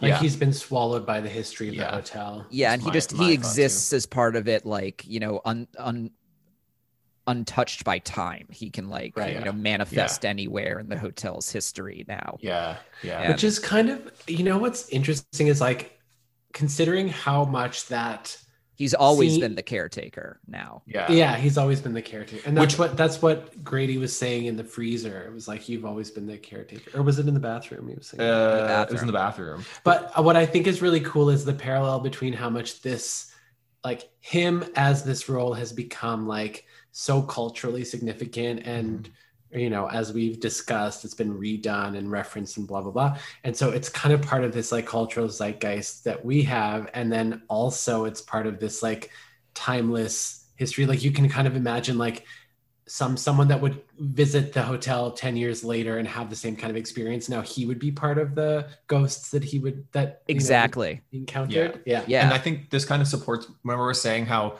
like what it was Grady, um, uh, Delbert, Delbert Grady or Charles Grady, or and like I think now he's kind of like in that line of you know Grady's like the caretakers over time, but they can be like interchangeable through time, as you were saying. It's like the hotel is collecting Pokemon, and once Right. it beats you, it's you're part of its Pokemon crew, and it can deploy you against the next At will. next Yeah. one. Yeah, which leads which leads me to my next question uh, if jack nicholson was a pokemon which one would he be Oh, he would be a Charizard. that's what i was thinking Mhm. Yeah, definitely. And Grady would, of course, be a Squirtle. oh and i i kind of think that wendy would be a jigglypuff yeah. Oh, because she's so like scared all the time, Yeah. and she's sleepy. Danny's the Pikachu, obviously, because he's the hero. Yeah. yeah. Or is Tony the Pikachu? Do you think it was Tony that was actually like, m- you know, making Danny so clever in the hedge maze? No, I think Danny was back in charge by then. Okay. Well, because there there were also the previous scenes where he'd been going through it with his mom and like, you know, remember? Yeah, Yeah, and getting a sense of the how to Yeah. get in and out of it. And that's yeah. true. And when he when when he was like sliding down and exited that window or whatever, he started being like, "Mom, mom." Yeah, yeah. All right, so here we are. We've finished our very scattered plot discussion, but I think it's fitting actually that it would be like that because that's kind of uh, what the movie does to people. You know, we went slowly mad, just like Jack. Uh, but I do have a couple of quick fun facts, which is that on Rotten Tomatoes, this movie has an 84% from critics and a 93% from audiences Nice. Actually um so reviews to this were not they were okay when they came out but they were definitely not as strong as they are now this movie is Yeah, I read considered like an absolute classic now I But- read that too. yeah at the time they were much more mixed It took about a decade, right, before before it started like making all of these lists of memorable. yeah well i think it, it had to do with the fact that like a lot of kids got really scared by it and then started to grow up Oh. and started to make these lists you know Right. Mm. instead of the critics at the time who weren't as into it so and it was a little ahead of its time. Yeah, I guess. Also, f- rather famously, Stephen King hated it. Really? Did you guys come across that? I No. did. I did come across that. I didn't. I mean, it. I. I don't know if he hated it. What did I? That seems I think it- shocking. Well, it deviates from the book, From the book? quite a Oh. bit, and in ways that he didn't approve of. So, um, okay. So he said, although the film was made with memorable imagery, he said it was poor as an adaptation. Okay, so that makes that's yeah, that checks with he Hmm. rather um uh, notoriously prefers the miniseries adaptation that was on TV in the '90s to the Stanley Kubrick movie version The because the, miniseries that no one remembers. right, bec- but it's because it was closer to the book. I mean, maybe it's better than the book. I really, uh, I should. I should read the book. Just yeah. I suppose. But you know, so there's that interesting little bit of trivia.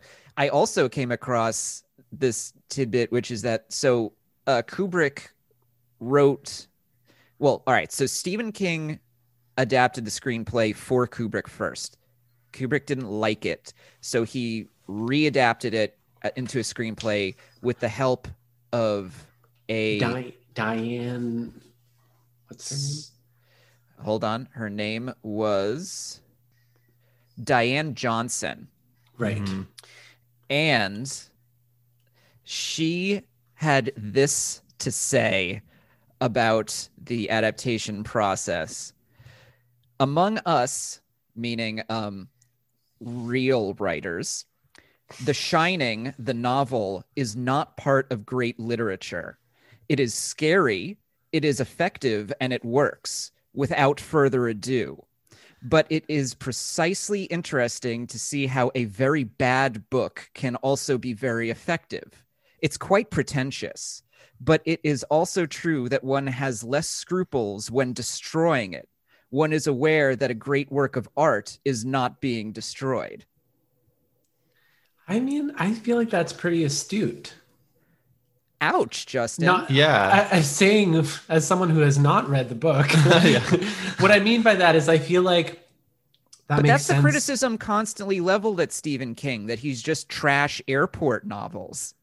right? I and guess it's like it's offensive to all of us plebeian plebeian um you know readers of you know regular books that we're not reading great literature just because it's popular with the masses mean doesn't mean it can't be great yeah, know? touche. touche. Mhm. I mean, I just think that's an interesting interpretation of of why this is something that could be done to this book. Like the fact that it's not seen as that great, whether it's great or not. Like they didn't see it as great, so it gave them a lot of freedom to rewrite or edit in whichever way they could see fit, and then take the story and adapt it into something that I think we could both say is a really great movie.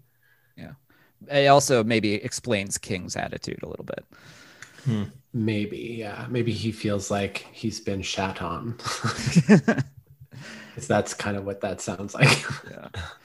Um, lastly, let's just talk about money. So, the budget was $19 million.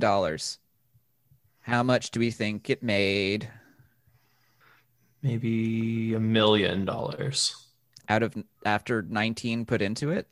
Oh, like sin- from from when it came out to today. Well, um, hang on. From from the original t- until 2019. Maybe a hundred million dollars. Until 2019. I mean, does that include the sales of all of the uh, action figures? Sure. Yeah, hundred mil. I'm going with a hundred mil. I don't know. Actually. US. It seems like a weird up until 2019. I'm gonna say 350 million dollars 47 million dollars. Total. Really? That is shocking. Well, that's what I got from Box Office Mojo. I, I mean, I believe it. I just, I'm, I have to say, I'm shocked. I wildly overestimated. Yes, you did. But you know, a lot of that is from like 1980s money. hmm So, you know, probably. I'm. I didn't. This movie. This movie also opened the same weekend as um, The Empire Strikes Back. Oh, fuck. Did it? yeah. Let me Yeah. So I mean that that's got to dig into your, you know, your revenues for the at least for the opening. Opened the same weekend as Empire Strikes Back. Oh, shit. That's horrible. yeah. Like what luck. oh, my God. It was, yeah, this is from the same paragraph that you're probably reading, but it was the third highest grossing opening weekend from fewer than 50 screens of all time behind Star Wars and The Rose. Oh. the fuck is the rose? the Rose is that movie with Bette Midler where she plays like a uh, like a rock star who's trying to make a comeback. Isn't The Wind Beneath My Wings like from The Rose? Whatever, sure.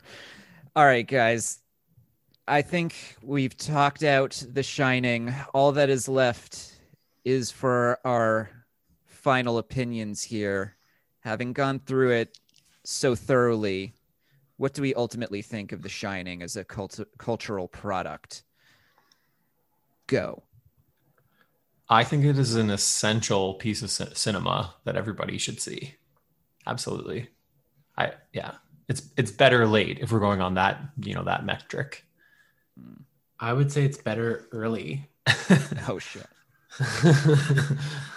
Well, and then of course there's me, who's the only one who gets a vote in this one, by the way, because I'm the Yeah, one who hadn't yeah. seen it. All right, back off. Um, so better late means that there is something essential about the film, that it fills a empty space in your cultural bona fides that you didn't even know was there. Never means that. Hey, maybe it's good, maybe it's not, but either way, if you go your whole life with never seeing the film, that's just a okay. I am going to say that this movie is the absolute archetype of the better late. I had come into this knowing everything there was to know about this movie. It is so present in the zeitgeist. There was practically no surprises to be had with this film. I had absorbed almost every plot point, every actor, the director, all of the thises and that's that there was to know about the film. And I still thought sitting down and actually watching the film was a great experience. And so I 100% think it's a better late. Definitely Nice. watch it if you haven't seen it. I love to hear it. Yeah, and I'm happy to say it too because I I really wondered. I'd never gone into a film I'd never seen before with so much baggage. Mhm. You know, especially because it's so hyped too. Like, Mhm. you know, this one had a high bar to clear in terms of the way it'd been hyped up by people.